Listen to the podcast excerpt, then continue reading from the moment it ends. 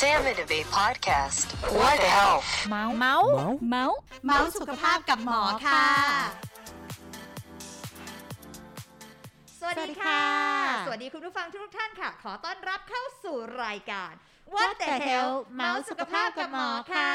และคุณผู้ฟังยังอยู่กับระมนคนสวยค่ะ ค่ะ แล้วก็พี่คิมนะคะเภสัชกรหญิงหันสามมหามงคลค่ะ เย้พี่คิม เรื่องนี้สำคัญมากๆ มันเป็นเรื่องที่เป็นจุดสนใจของผู้หญิงอย่างดิฉันค่ะของผู้หญิงอย่างที่ใช้คำลงท้ายว่าคนสวยอ๋อเพราะมันเป็นเรื่องสวยงามค่ะจ้ะพี่คิมคะอือหือ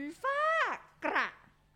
มันมีไม่ได้นะพี่ไม่ได้ถ้ามันไม่ได้มีแล้วเนี่ยมันเป็นจุดด่างพร้อยในชีวิต ใช่อ่าคือจริง ๆ บางทีมันไม่ได้กินพื้นที่มากบนใบหน้าเราเลยเนอะพี่จุดเดียวหเล็นูกๆก็ร้องน้อยๆก็ไห้รู้สึกแล้ว ใช่อืมจุดเดียวมันเราเป็นคนสวยอะเนาะเราแบบคนเป็นผู้หญิงสวยที่เพอร์เฟกไงไม่ใช่สวยแล้วมีจุดด่างดำหรืออะไรอย่างเงี้ยหรือว่ามีฝ้ามีกระเงี้ย รับไม่ได้ แต่ว่าประเทศเราเป็นแบบประเทศร้อนไงพี่ ใช่แดดแรงทั้งปีเลยจะหน้าร้อนหน้าหนาวหน้าฝนอะไรมีแดดตลอด ใช่แล้วเราจะทำยังไงดี วันนี้เราต้องมาคุยกับคุณหมอผิวหนังสิคะอะโอเคค่ะพี่อ่าคุณหมอผิวหนังคนสวยของเราวันนี้นะคะ แพทย์หญิงพีระธิดารัตกุลค่ะ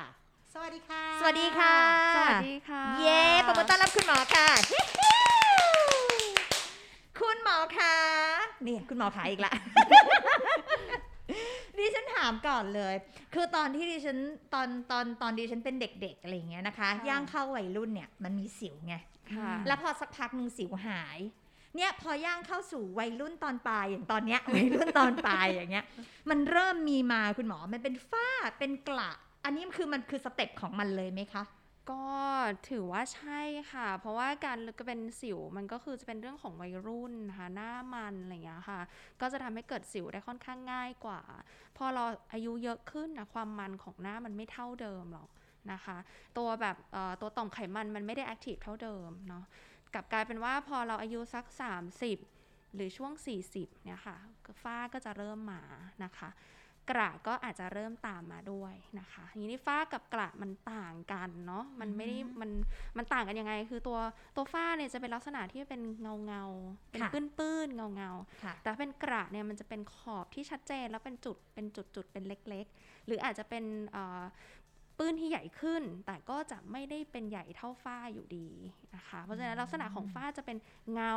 ถ้าเป็นกระจะเป็นขอบเขตชัด อาจจะเล็กหรือใหญ่กว่านิดนึงได้ค่ะค่ะค่ะอืมแล้วต้องมาคู่กันไหมคะ ไม่จำเป็นค่ะ ไม่จำเป็นเนาะมคือบางคนอาจจะเป็นฝ้าอย่างเดียวใช่บางคนมีกระอย่างเดียว ใช่อาจารย์ค่ะ แล้วฝ้าเนี่ยมันก็ยังแบ่งประเภทอีกหรือเปล่าคะ เคยได้ยินค่ะคำว่าฝ้าลึก ฝ้าตื้นอะไรอย่างเงี้ยค่ะใช่มีฝ้าลึกมีฝ้าตื้น มีฝ้าเลือดอย่างเงี้ยค่ะอืมฝ้าอะไรนะคะเลือดฝ้าเลือดอ๋อมันต่างกันยังไงเหรอคะค่ะลึกนี่ลึกถึงไหนยังไงเหรอคะลึกคือก็อยู่ในชั้น dermis หรือว่าชั้นหนังแท้นะคะ ถ้าเกิดเป็นฝ้าตื้นก็จะเป็นอยู่ในช่วงที่แบบเป็นชั้นผิวบนๆค่ะอ่า ฝ้าเลือดก็คือเป็นฝ้าที่มีเส้นเลือดด้วย เส้นเลือดแบบเส้นเลือดเล็ก ๆ มาเลี้ยงตัวฝ้าอย่างเงี้ยค่ะมันก็จะมีความแดงผสม จะเป็นสีน้ำตาลผสมสีแดงผสมอย่างเงี้ยค่ะ ก็จะเป็นฝ้าเลือดอืมค่ะแล้ววิอันธีนี้จัดการมันอย่างนี้มันต่างกันไหมคะต่างค่ะต่างค่ะ แต่ต้องบอกก่อนออกตัวแรงๆก่อนเลยว่าจริง ๆ ฝ้าเนี่ยเป็นโรคที่คนเอเชีย และคนไทยเป็นเยอะมากค่ะ เยอะมาก ๆ เลย โดยเฉพาะคนที่แบบอายุ 30-40 อย่างที่เรียนนะนะคะ โดยเฉพาะคนที่อ่าตั้งครรภ์ผ่านการตั้งครรภ์มาก็จะมีการกระตุ้นของการเกิดฝ้า หรือบางคนที่แบบกินเอ่อพวกแบบฮอร์โมนพิลต่างๆอ่าคุมเอ่อพวกแบบเขาเรียกว่าอะไรยายาคุคุมมกำเนิดค่ะเนี้ยค่ะก็จะกระตุ้นทำให้เกิดฝ้าได้นะคะ เพราะฉะนั้นเนี่ยสาเหตุการเกิดฝ้ามันมีหลายอย่างมากๆอ่า มันเป็นปัจจัยที่ควบคุมได้แล้วควบคุมไม่ได้ทำที่ควบคุมไม่ได้ก็คือมีเรื่องของเจเนติกเข้ามาร่วมด้วยพันธุกรรมเข้ามาร่วมด้วย เพราะฉะนั้นออกตัวแรงเลยว่าฝ้าเป็นอะไรที่เจอบ่อย แต่การรักษายากมาก ยากมาก ๆ นะคะเอ่อยังไม่มีวิธีการไหนที่รักษาฝ้าได้หายขาดร้อยเปอร์เซ็นต์ส่วนใหญ่พอดีขึ้นแล้วจะกลับมาเป็นซ้ำดีขึ้นแล้วกลับมาเป็นซ้ำน้ำตาไหลเลยอะ อืมอย่างนี้ต้องป้องกันดีกว่าเออจะได้ไม่ใช่ค่ะขึ้นใช่ค่ะ แต่ว่าถ้าเกิดคนเป็นฝ้าแล้วอย่าเพิ่งเสียใจเนาะเพราะว่าอย่างหมอเนี่ยจะชอบบอกบอกคนไข้ของหมออยู่ตลอดเวลาว่าอ่าชื่อเล่นของฝ้าเขาจะเป็น mask of pregnancy อืมเป็นหน้ากากของการตั้งครรภ์เนาะก็คือเหมือนว่ามันเหมือนเป็นความภูมิใจอย่างหนึ่ง ถ้าเกิดมองในแง่ที่มันแบบเป็นแง่ดีเนาะมันค่ะเป็นความภูมิใจอย่างหนึ่งที่แบบเฮ้ยเราคลอดเด็กคนหนึ่งออกมา แต่เราก็จะมีลักษณะของ ลักษณะ appearance ให้เห็นว่านี่คือการเอ่อเป็นผ่านการตั้งครรภ์อะไรอย่างเงี้ยค่ะเนาะเอ่อซึ่งพวกนี้เนี่ยเอ่อป้องกันเอ่อวิธีการรักษาเราควบคุมให้มันแบบอยู่แบบ stable แบบไม่ให้มันชัดจนเกินไป หรือไม่ทำให้เราแบบเครียด หรือไม่ทำให้เรามีความเอ่อ confidence ลดลงไปอย่างเงี้ยค่ะ ก็จะเป็นการ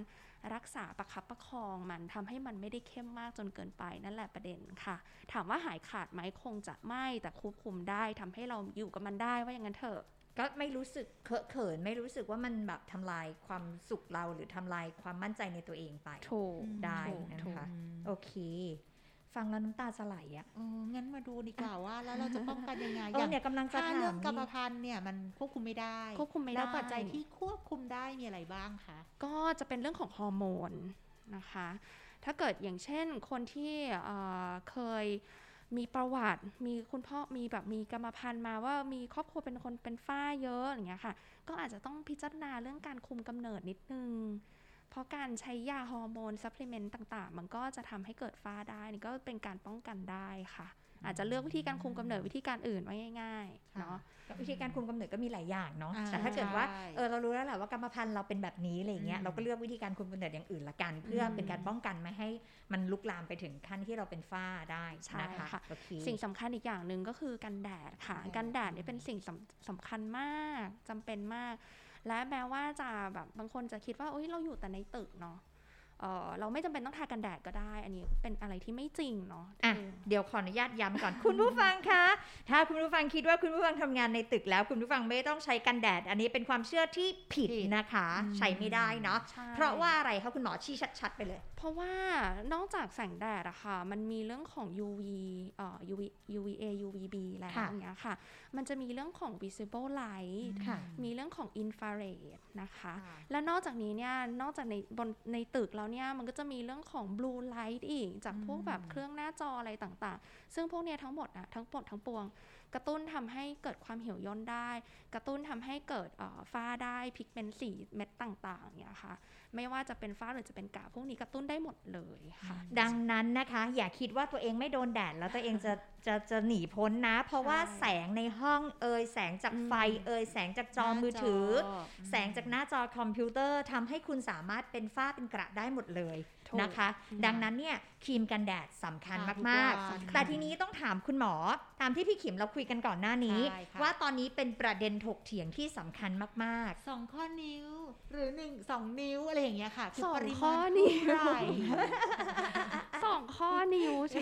ยๆค่ะค่ะ เฉพาะหน้านะคะค่ะอ่าสองข้อนิ้วแต่ขอเป็นสองข้อนิ้วแบบอ้วนๆนะคะอ่า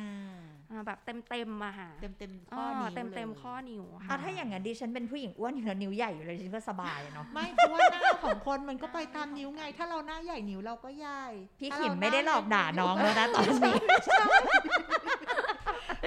โอเคเอ้าทำไมคุยเรื่องนี้คุยไปคุยมาเหมือนตัวเองเจ็บปวดยังไงไม่รู้ก็ คือใช้สองข้อนิ้วสองข้อนิ้วถ้าเกิดว่าตัวเอ่อตัวครีมเป็นเอ่อตัวเนื้อเป็นตัวครีมนะคะค่ะแต่ถ้าเกิดเป็นโลชั่นเป็นขโลองเหลวชั่นที่มันอือฮึออกเหลวๆ ก็คือเหรียญ10 บาทอืมค่ะบีบให้เท่าเหรียญ10 บาท แล้วก็ปาดทั่วหน้า คุณผู้ฟังคะ ไม่ใช่คุณหมอบอกว่า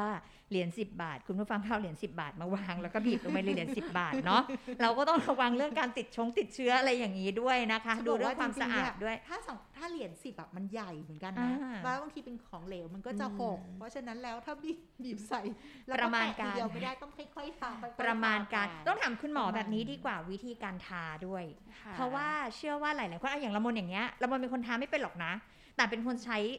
เป็นคนโหมเข้าไปเป็นคนชอบความสวยความงามเป็นคนโหมมีขีครีมโหมเข้าไป หน้าเนี่ยกว่าจะออกจากบ้านได้เนี่ยมหาศาลแต่เชื่อว่ามีการทาเนี่ยทาไม่ถูกแน่ๆวิธีการทาครีมกันแดดเราควรทาตอนไหนคุณหมอ ทาก่อนออกจากบ้านหรือก่อนโดนแดดอะค่ะประมาณ 20 นาที งั้นถ้าอย่างนั้นหนูถามว่าหนูมีเซรั่ม หนูมีครีมบำรุงผิวหน้ามีหนูสารพัดมีสิ่งค่ะโอ้ยหนูมีเยอะแยะมากเลย หนูทาครีมกันแดดตอนไหนคะ สุดท้ายเลยเปล่าแล้วค่อยทาแบบว่าคอนซีลเลอร์หรืออะไรอย่างนี้ไหมคะ ใช่ค่ะ ใช่ค่ะอืมก็คือวิธีการใช้ครีมต่างๆ เลือก texture ที่มันเป็นแบบเบาๆก่อนอืมเช่นเซรั่มที่มันเบาก่อน แล้วค่ะไปถึงแบบที่มันเป็นเนื้อครีมค่ะ ค่ะส่วนใหญ่กันแดดก็จะเป็นเนื้อครีมก็โบกไว้เป็นอันสุดท้ายโบกก่อนไว้หาก่อนจะลงแต่งหน้าอ๋ออก็คือทากันแดดเสร็จดิฉันก็ค่อยลงคอนซีลเลอร์แล้วดิฉันก็ใช่ค่อยลงรองพื้นอืมดิฉันก็ลงแบบนี้จริง ๆ เพราะว่าหน้าถูกดิฉันต้องอ่าแล้วดิฉันก็ลงแป้งทับดิฉันก็ค่อยลงสีอะก็สองคุณน้ชั่วโมงทำถูกว่าจะออกจากแต่บ้านบางได้คนเชื่อไหมมีนะคะ คนที่ไม่ได้แต่งหน้า เราก็คือแบบออกจากบ้านมาแบบร้อนๆอย่างนั้นแหละ แล้วพอมาถึงที่ทำงาน ค่อยมาทากันแดด อันนี้ตลกมาก เพราะว่าระหว่างทางก็คงจะโดนแดดไปบ้างแล้วเนาะใช่ค่ะ ดังนั้นก็คุณผู้ฟังก็สละเวลาสักหน่อยเนาะก่อนสมมุติว่าออกจากถ้าเราบ้านคิดว่าเราจะเราจะอยากประหยัดเวลาที่บ้าน แล้วมาแต่งหน้าที่ออฟฟิศอย่างน้อยๆเนี่ยเราก็ต้องมีกันแดดก่อนออกจากบ้านถูกทุกครั้งก่อนก้าวเท้าออกจากบ้านครีมกันแดดสำคัญ ถ้าคุณยังรักสวยรักงามอยู่ ถ้าคุณยังไม่อยากให้หน้าคุณมีกระมีฝ้าเนาะ คุณก็ต้องประมาณนี้ แต่นอกจากกระฝ้าแล้วอะค่ะ คุณหมอคือแดดเนี่ยมันก็มีผลต่ออมสุขภาพผิวอย่างอื่นด้วยใช่ไหมคะใช่ใช่ดังนั้นมันไม่ใช่แปลว่าผู้หญิงอย่างเราเท่านั้นที่จะใช้อืมอืมผู้ชายก็ใช้ได้ถูกไหมถูคะกถูกผู้ชายก็ถูกควรควรหรือควเปรล่าคะควรค่ะอืมเหมือนเราเห็นเวลาที่ที่บ้านหนูตีกอล์ฟอะโอ้โห เอาจริง ๆ โบะยิ่งกว่าหนูเองเอาจริงเหรอ ใช่ใช่แล้วผู้ชายบางคนก็ไม่ยอมใช้ไงบอกเหนอะด่าอะไรอย่างเงี้ยอ๋อไม่นะคะใช่นะคุณหมอเนอะใช่ค่แต่ว่ามันจะมีแบบเดี๋ยวนี้มันจะมีหลายยี่ห้อหที่ลายมันแบบ texture texture แบบอืมอืมคุณผู้ชายน่าจะโอเค น่าจะต้องไปลองเปิดใจดู เพราะว่านอกจากเรื่องของฝ้ากระแล้วเรื่องของความเหี่ยวย่นแล้วอะค่ะ มันก็จะช่วยการป้องกันเอ่อการเกิดมะเร็งผิวหนังได้ด้วยอะค่ะอืมอันนี้เห็ไหมทีนี้เป็ได้ทุกถ้าคงั้นหนูถามคุณหมอ อันนี้อยากรู้ส่วนตัวเลย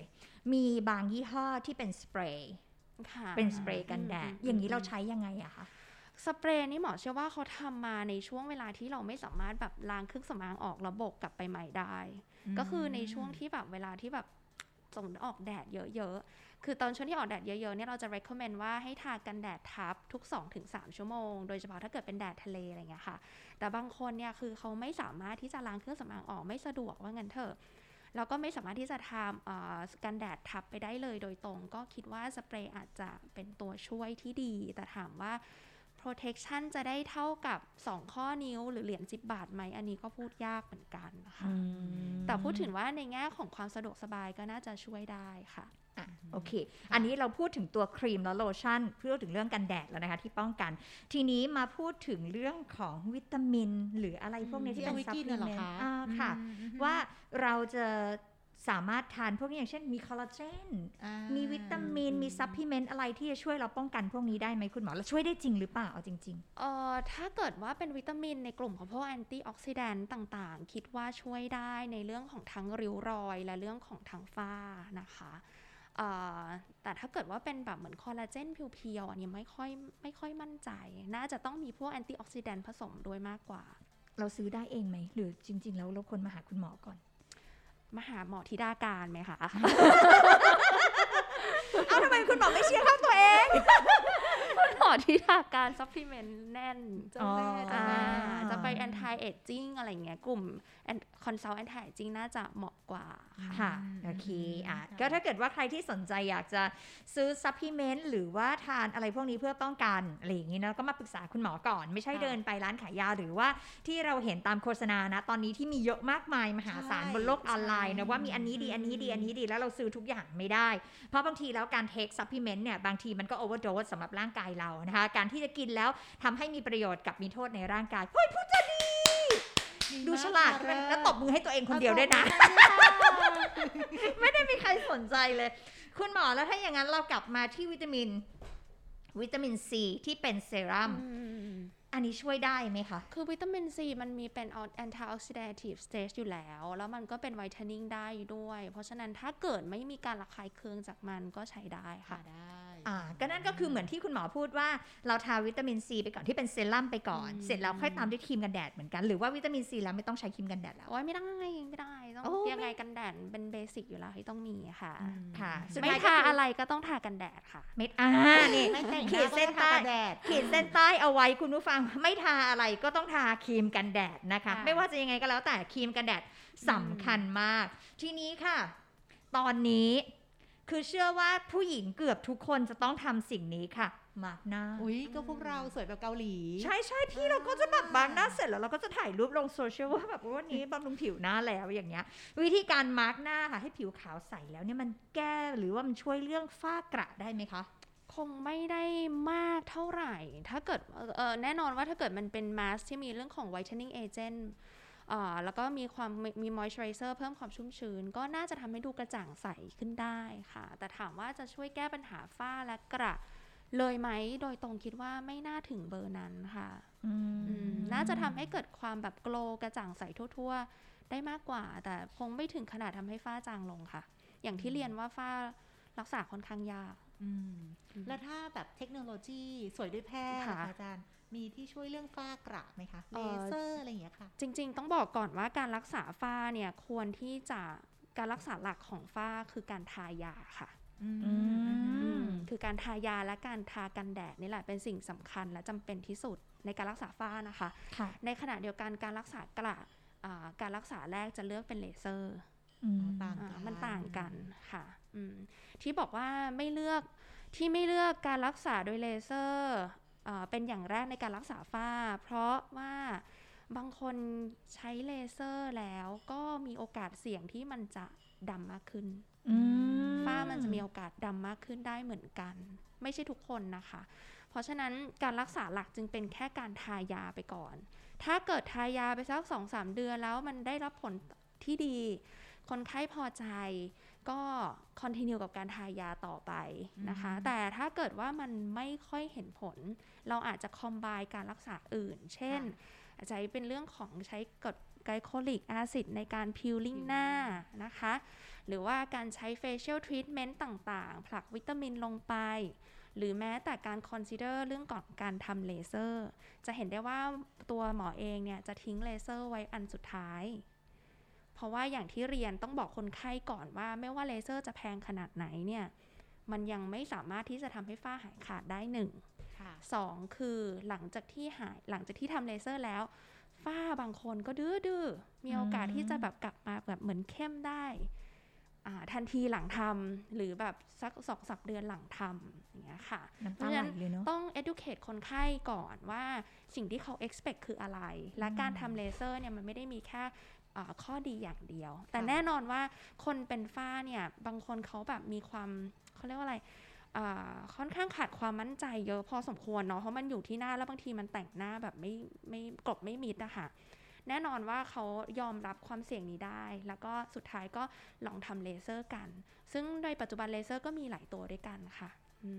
ก็ต้องให้คุณหมอพิจารณาแต่บางทีแบบคนไม่รู้ไงนึกว่าเลเซอร์นี่คือขั้นสุดยอดแล้วของทุกสิ่งไม่เพราะว่าใช่ไต้องพูดแบบนี้พี่ เพราะว่าบางคนเนี่ยไม่ได้ไปปรึกษาคุณหมอก่อนด้วยเออบางคนเนี่ยเลือกที่จะซื้อโปรแกรมเราทำเลยอืมอืมซึ่งจริง ๆ แล้วทั้งนี้ทั้งนั้นน่ะอยากให้มาปรึกษาคุณหมอก่อนเนาะเพราะค่ะอย่างที่เราคุยกันหลาย ๆ เทปที่เราคุยกันมาตลอดว่า ไม่ว่าคุณจะเป็นอะไรก็แล้วแต่หมอเนี่ย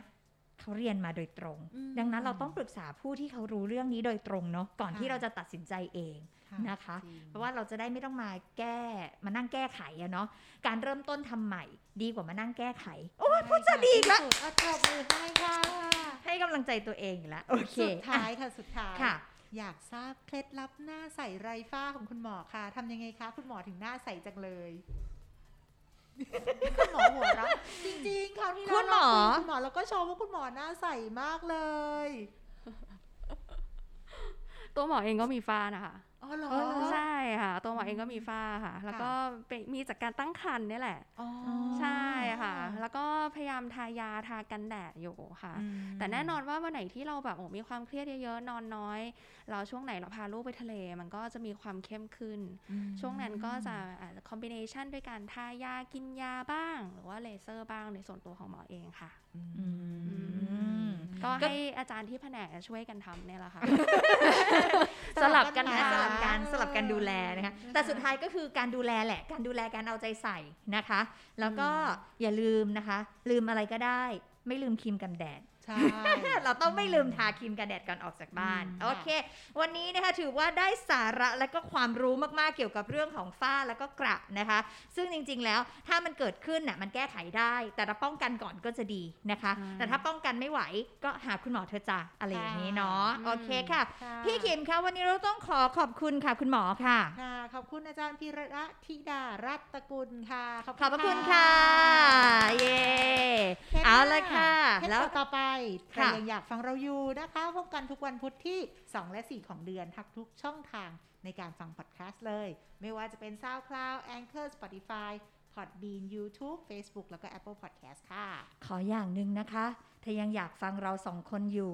subscribe สำคัญมากใช่ๆนะคะค่ะกระดิ่งแล้วกิ้งๆอ่านะต้องกดกระดิ่งด้วยเพราะไม่งั้นนะคะ เวลาที่อย่าลืมมีอะไรมาดีๆ มาเนี่ย คุณผู้ฟังก็จะพลาดได้นะคะ โอเคสำหรับวันนี้นะคะรายการ What the hell มาสุขภาพกับหมอนะคะ ลากันไปก่อนพบกันใหม่ใน EP หน้ากับร้มนคนสวยและ คิมหันษามหามงคลค่ะ ลากันไปก่อนค่ะ สวัสดีค่ะ Sam and Debate Podcast. What the health? เมาส์เมาส์เมาส์เมาส์สุขภาพกับหมอค่ะ